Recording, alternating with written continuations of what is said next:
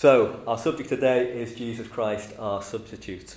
And in some ways, this is the uh, easiest of all the titles, I think, in our series about the Lord Jesus to understand.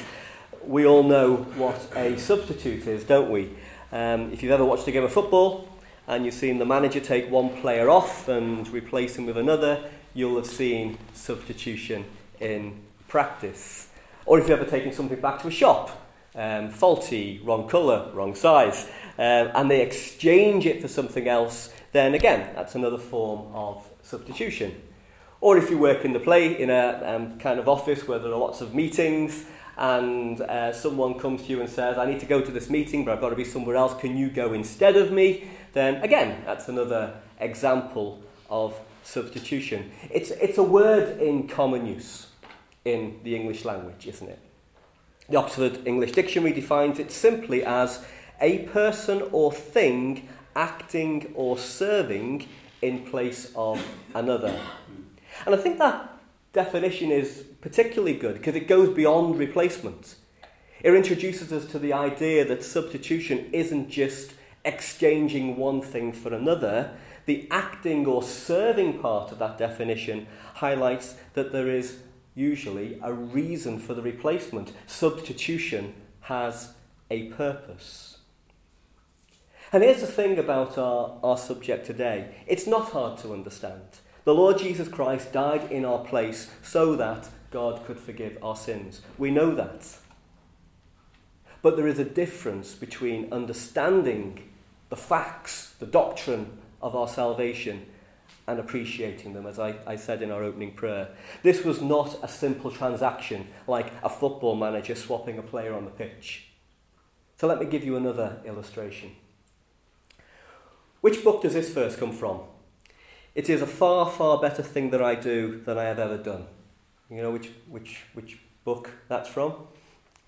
Angela is straining there, trying to trying to, trying to think uh, which book it's from. It's not from a book a book from the Bible, of course. Um, it's um, from a book by Charles Dickens, uh, A Tale of Two um, Cities. And those are the words of a young lawyer known as Sydney Carton, and they're some of the most famous um, words in English literature. It's a far, far better thing that I do than I have ever done. What did he do? He took the place at the guillotine of a prisoner that he had defended, an aristocrat that happened to look exactly like him, as these things do in the Charles Dickens world.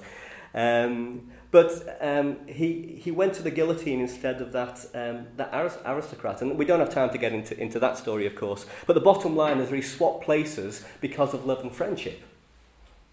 And it cost him his life. Now, you might not have read Charles Dickens, but you have read, I'm sure, um, the book of Exodus, because we were studying this um, not so long ago in our previous um, series of talks. Exodus 11 and 12, another example we can look at, the final plague um, that God sent against Egypt, the plague of the firstborn, the plague whereby every firstborn son throughout the land was going to die. And it was a fearsome and righteous judgment on the sin of Egypt and also intended to persuade Pharaoh to let his people go. You know the story, don't you? Um, but as we know, God offered an opportunity of escape to any who believed the word of the Lord and obeyed it and took their lamb in the way that Moses explained to them and killed the lamb and put the blood around the doorposts of their house for that, house, that household when God passed over Egypt, judgment would not fall on that, on that house um, the firstborn sons would be, would be saved because of the lambs that had died in their place. Okay, so there's the link with substitution. Now, you might think actually that the example from Charles Dickens is, in a sense, better uh, because it resonates a little bit more with the idea of sacrifice and of what we know of what the Lord Jesus did. Um, and the cost, of course, in that story was far greater he gave his life standing in the place of another. And in the book of Exodus, it was just sheep. But of course, A Tale of Two Cities is just fiction. And the story of the Passover is fact. And more than that, the reference in 1 Corinthians 5 to Jesus being our Passover lamb highlights that what happened in Egypt was always meant to be a picture of what Jesus would do when he came. Now, all the pictures we see of Christ in the Old Testament show that God always planned for Jesus to be our substitute. It wasn't like a football team manager having subs on the bench just in case. God always knew that we would fail, and He always knew that He would send Jesus to save us.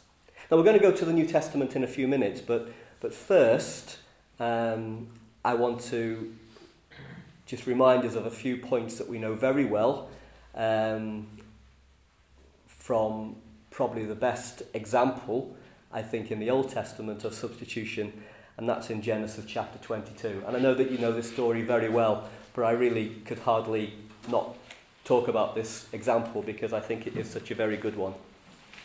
So I'm reading from the New International Version if you want to read along with me, but I'm going to be reading the first um, 13 verses um, it's a story, of course, the true story of Abraham and Isaac. Verse 1. Sometime later, God tested Abraham. He said to him, Abraham, here I am, he replied. Then God said, Take your son, your only son, whom you love, Isaac, and go to the region of Moriah. Sacrifice him there as a burnt offering on a mountain that I will show you. Early the next morning, Abraham got up and loaded his donkey. He took with him two of his servants and his son Isaac. When he had cut enough wood for the burnt offering, he set out for the place God had told him about. On the third day, Abraham looked up and saw the place in the distance. He said to his servants, Stay here with the donkey while I and the boy go